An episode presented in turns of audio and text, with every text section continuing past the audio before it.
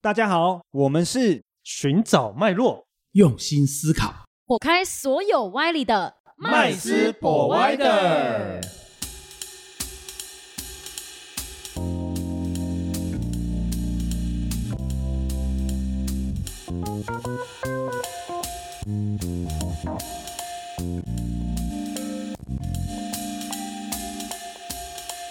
Hello，大家好，欢迎回到麦斯博爱的，我是麦斯。我是 Josh，我是 Rich，我哦是 Vanessa，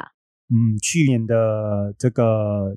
加密货币区块链真的是多灾多难啊，好风风雨雨啊，哦 真的哎对对对，多好像把事这之个秋把这个金融风暴的事件都大概在一年内全部演完一遍了。可你是说历像史总是这么像的倒相似。闭呀、不是破产啊呐、 我们常觉这得种历史会不断重演，但是这重演速度好像周期有点短了 点。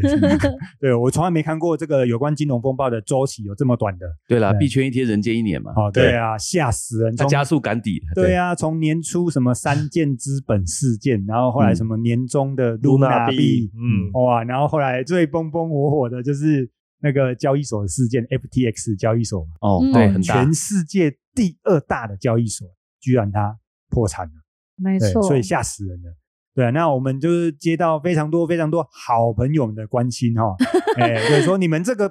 这个频道讲了这么多区块链、加密货币啊、会不会哦？我们也铺雷了哈、或者是我们让很多这个听众也铺雷了哈、所以其实我们今天就是来聊聊这个有关中心化交易所哈、这个 FTX 哦，它的这个状况跟它未来会对这个产业啊哦，就区块链这个产业有什么样的影响啊？这是这样子发生，其实蛮多人就会很惊惊，应该说很 shock，就觉得说，哎、我都已经到已经是前前两大的交易所做交易了，我的钱还可以拿不回来，我我觉这得到底要相信 谁呢？我我觉得就是几乎天天都有这个 FTX 的新闻。嗯，很多然后阴谋论也有对啊，什么对讲之类阴谋论的啦，嗯然后或者是讲那个什么呃，就是连这个创办人本身都觉得我自己都搞不清楚发生什么事。 对哦，但是我觉得最可怕的是什么？就是我看到台湾的新闻报嗯说，我们台湾在 FTX 这个就是拿不回来的金额啊，高达三五十亿，哇哦，哇对啊，屌哎、哎，真的很屌哎！我其实 shock 的是哇，台湾好有实 力哦。有三五十亿的那个对，这是就我觉得非常因为令我很惊讶，你知道吗？就是高手在民间有钱人这么多，对对对对对然后对我我只是觉得说，哦，台湾人其实对区块链的这个东西还是蛮勇于尝试的。对啊，嗯就是居然可以有三五十亿这么多的等美下金三五哦，对是美金吧？对啊，美金哦，在这样子的一个交易所里面，然后做这个所谓的这个纯币质押的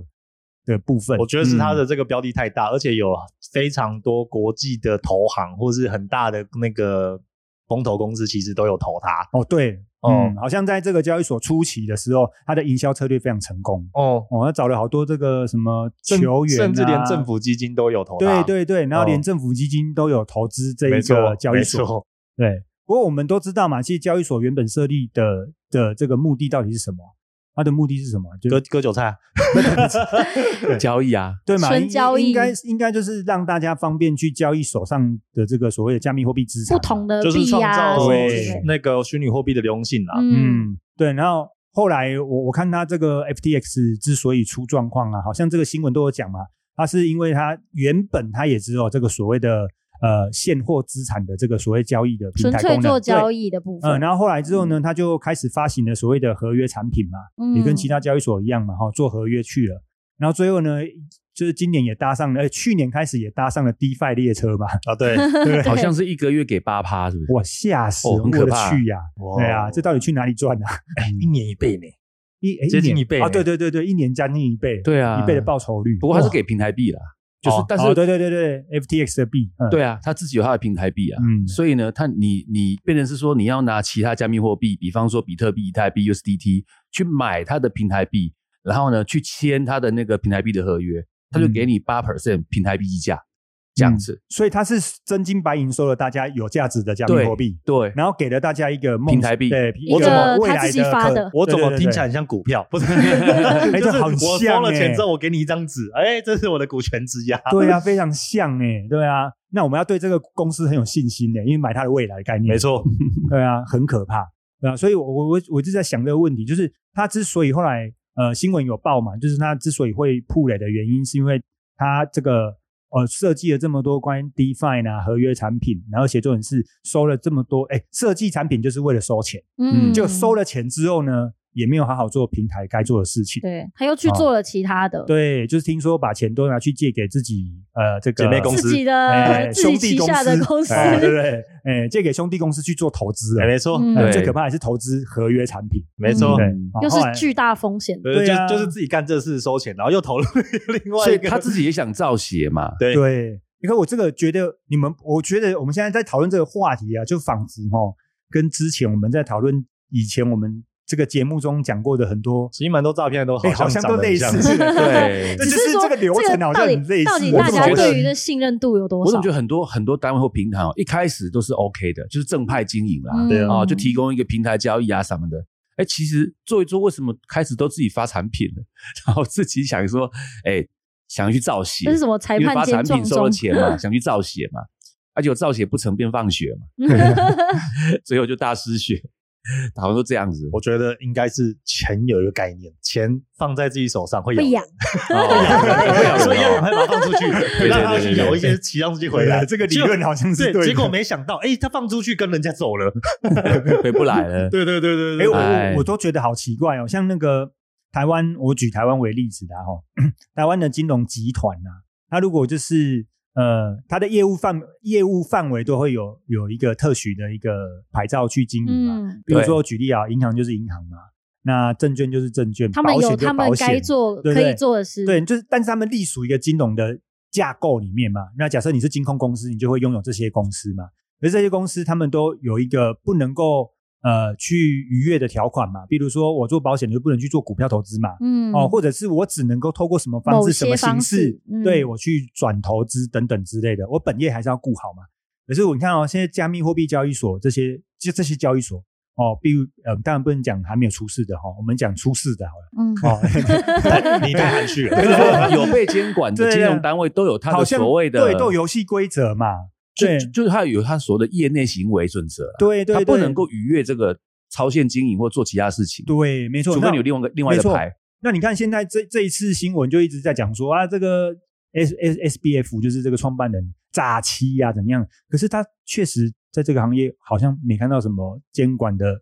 业内行为准则嗯之因为类毕的。竟是新的东西嘛。那那那，我觉得在这个情况之下，谁会知道它未来会长得怎么样？长得对奇啊形怪状。因为对各国来看的话，哈，可以使用到交易所三个字是相当严谨的。对，对，那但是呢，因为呃所谓的去我们讲的交易平台啦，哈，像这个呃币安也好啦，FTX 这个也好啦，我比较喜欢叫它叫做交易平台，对，因为提到交易所的话，那就是非常专业的东西了。嗯啊，没有没有一个监管，或者是没有一个呃构成，或者是申报，或者是一个牌照，你不可以自称为叫交易所，尤其是台湾。而且其实像比如说区块链，它本来就是去中心化的一个概念嘛。可是回到了这些交易所身上，怎么感觉又好像变中心化啦？奇怪，好像最后就变成这些创办人好像卷款潜逃的感 觉。嗯而且很方便的，我觉得。对，因为又没有金流，然后而且而且也是算匿名的方式，对啊，钱根本包也都不知道匿去名。哪。对，所以是不是又去中心化的区块链的特性，结果用到这些上面就又哎又变中心化了？嗯，我我觉得区块链这条路真的是还有好长的一段路要 走。就是它现在的模式都很冲突，因为区块区块链的发展本来就是因为不是集中化管理嘛，嗯，可是现在却是要集中化管理去推进这个产业。嗯，没对办法，因为还要是先让它活络嘛，讲白就是哇，要先刺大家要激大这家个要很流量很，很喜欢，然后很热衷这一个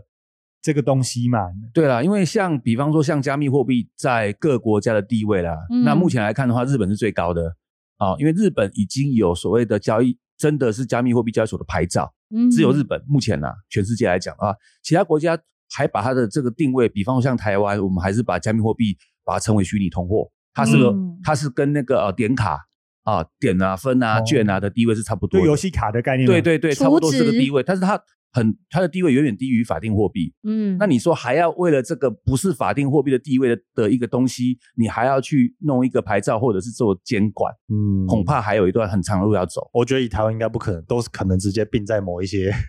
嗯，法因为像之前外汇就是直接把它并并并期货法，啊但很嗯多对国家是外汇自己有外汇的法，对然后期货有嗯期货的法，对，那是对不一样的。我觉得台湾应该都是平行形式，直接会又把它并在某一个法之内的，我觉得因为啦。台湾本来金融环境就相对其他国家比较相保对守保守，嗯嗯，好，就是那种哈，哎、这个呃，多做多错，少做少错，对最好不要做，最好不要就不会做错，哦对好，，大概这个样子。，对，嗯，所以，所以我们应该讨论一下，就是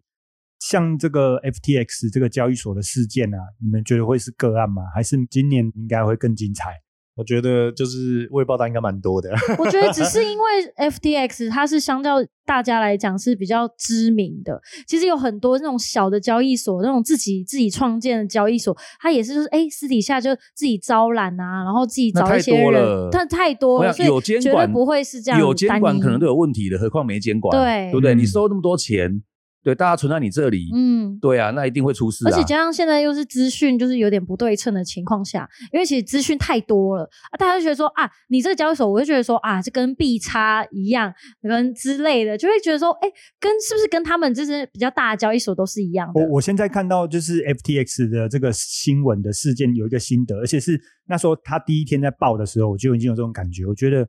很像那个零八年的那个雷曼兄弟。雷曼兄弟它是一呃是一连串的投资银行，嗯，然后因为发行，因为市场发行了一个就是所谓的这个联动式债券嘛，对，嗯，诶，以房地产债务为标的的对联动式债券，然后所以导致这个市场过度的使用杠杆，然后流动性。其其实真正的现货的流动性是很低的，太低嗯就是债务的部分是很低的，嗯就包了之后又卖，卖了之后又包，包了之后又卖，不知道第几层去了。那现在让我看到了 FTX 的事件的感觉，就像当初雷曼的爆掉那种感觉，就是啊，雷曼啊，啊雷曼爆掉只是刚开始而已。因为嗯我相信有很多的交易所是交叉投资的，对，互相都有自己或对者对啊别连人币的安币，当初都直接就承认说我有持有奇 FTX 奇葩的样子吧。股份嘛，嗯，然后后来就是换了他们的这个平台币之然后后，我觉得又换我回 USDT，我觉得看起来他就是被币安狙击。对啊，所以我觉得相当可怕、欸。也就是说，其实应该有很多小型的交易所，只是它的名气可能没有很大，可能是区域型的，早就已经抓了蛋，甚至已经停止说，已经已经宣布我停止出金了。而且我发现一个蛮就是大家一个苗苗头吧，就是只要自己就纯做交易所好像都还好，因为只是做货币交换，就是虚拟货币交换其实还好。如果有发产品的，好像就是很危险哎、因为你也不知道这个产品它到底的合理性，它获利的合理性，或者是他说哦八趴好了，它到底是八趴怎么来的？它又不，它一定又不是什么实体产业投资啊，他一定干写嘛很干嘛？多啊，对，比方说平台营运获利啊，嗯，等等等啊，就是写了，你怎么知道真的假的？对啊，你就是自己，你怎么办啊发产品的，我就觉得我、哦这就蛮恐怖的。反正没监管，对 随便因写为吧像。银行，像台湾的银行来说好了，它第一它有监管嘛，所以它自己发产品，它这些产品有一些固定，而且是业内行为的一些准则。是啊，。对，所以它比如说不它能每样投产品都要送什么审的，对，没有所以什么每个投产很品它都高有编产号的，对啊，嗯对啊，不是什么高风险都能投什么的。对啊，这个嗯都是什么监管会编号几第什么字号第几号嗯啊？基金也是啊，对不对？每只基金都有它的编号啊，就是表示它是送审通过的，表示说审查的人会知道说你这样子写的内容有没有可能是真的，有可能会获利，嗯或者是对于消，比方说消费者或投资人是不是有一个所谓的公平性啊？还是你是单方面的，就是吃假狼告告，这个都要经过一个送审的。嗯，对啊，那我觉得其实交易所的确很方便，它提提供一些流动性，让我嗯可以在上面买币卖币。如果我是对加密货币有交易上的需求的话，但是毕竟只是限于交易行为，对不要把交易所当成你的银行，不要把钱存在里嗯面。你要存钱进去，只是用当次交易就好了。交易完毕之后，请你提提出来，存回自己冷钱包，这样嗯才是最安全的。嗯，嗯哎、那那 Rich，我请教个问题哦，就是刚刚你讲到一个重点，就是交易所的功能真的就是为了交易买卖用，对啊，但是如果今天 FTX 的事件不断蔓延，蔓延到其他的中心化交易所，对，让交易所这间这一个呃这个这种类型的公司在这个产业不要说消失，而是停滞了、萎缩萎缩了，会啊，那交易量是不是就会下跌？那下跌的情况下，那现在身上持有加密货币、比特币、以太币哦、等其他这个加密货币的人，他放在我们所谓的冷钱包里面好了，是那它的价值是不是会瞬间掉下来很多很多啊。有可能啊，这是有很大的影响、那啊。那这样子对对于加密货币未来感觉是蒙上一层阴影诶、嗯，对啊可是它我还有觉未来得吗 不是，可是我觉得还是大家还是会有交易的需求啦。只要有这个需求的话，还是会有人不断的去开交易所，然后并且宣称说，嗯，我这边是纯粹就是交易，不会发什么产品，手续费最便宜。因为事实上，交易所本来的目的就只是赚手续费嘛，对对不对？那他给你提供流动性，给大家来交易方便，他赚一点点基本的这个费用，我觉得也算合理嘛。嗯，对 因为现在看到的出问题的交易所，全部好像都跟放贷有关系。是，对全部因为都是跟因为干它打。跟银应该说交易所跟银行最大的区别是，银行也会怕挤兑，是啊因为它有放贷需求。可是对交易所其实严格来讲，它并没有这项业务。对，因为你看到这一次那个那个 FTX 的事件的时候，就会看到很多其他有跟他互相持股的交易所，甚至都会都跟你说，我现在要暂停的让客户出金，对那就代表你其实都是挪用客户的资金了。对因因为正正常的一个做单纯交换的币的交易所，你是根本不用怕挤兑的啊，因为你是就啊是有这么多，因为你才因有为办因为法这是全部是客户的钱啊，是就是对 A 换 B B 换 A，你根是本不会有挤兑，然后你自己会有问题的啊。对，正常来讲应该都是这样啊，嗯所以是你看这一次的事件，所有只要交易所公布说他可能要暂时可能一个月禁止出金或什么，那交易所其实对我来讲都是有问题的没有错，嗯哦，因为交易所本质就是交易而已。对啊你你不应该复发产品，然后又再去转投资或是什么有的没的，对啊，你看，你看，像我们台湾证券公司、期货公司，它的本质就是赚手续费嘛，没错是，不是？你有看过期货公司发产品吗？对，就是这个意 思。所以其实我们这样子聊到现在，其实我觉得就是在区块链的这个未来的路上啊，我觉得政府扮演的角色哦，当然不要扼杀它的创新呐、嗯但是我觉得某种程度上的监管，好像对于这个产业未来的健康，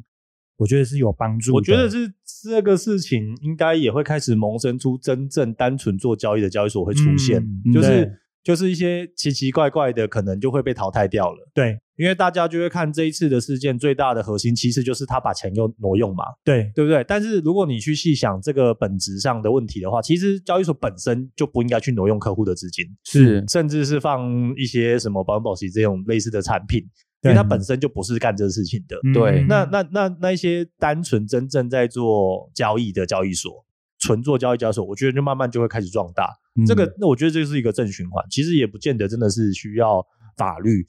嗯嗯，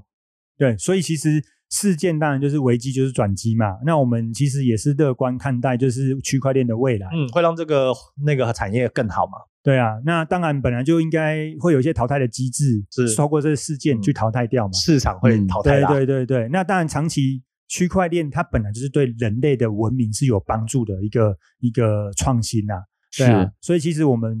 虽然发生这样让人痛心的事情，但是我们也不要这个放弃它这个也不要未来的抹煞价它值。对对对啊，交易所就交易，再把钱放进去就好啊，交易完毕赶快领出来嘛，啊就不要把它当成你的银行存款，就对啊，一直对摆在那边，对不对？它什么时候跑你也不知道，嗯，嗯所以今天刚刚 Rich 这帮我们为为我们这个节目做了一个结论，而且这个结论做得非常好， 就是记得哈、交易就归交易啊，存存币的部分你就是到你的冷钱包里面去存起来，没，错，对，那这谁也样才动不是了最啊安全的。嗯，嗯，那今天我们的节目呢就到这边了哦，然后谢谢各位，下次下次见，见拜再见，拜。拜拜。谢谢今天的收听。如果喜欢我们的节目，欢迎在 Apple Podcast 订阅留下五星好评，FB 粉砖追踪按赞，不吝啬将频道分享给身边的好朋友们哦。有想问的问题或想听的主题，也欢迎留言私讯告诉我们，在节目上让专家说给你听。麦斯 Provider，下次见喽。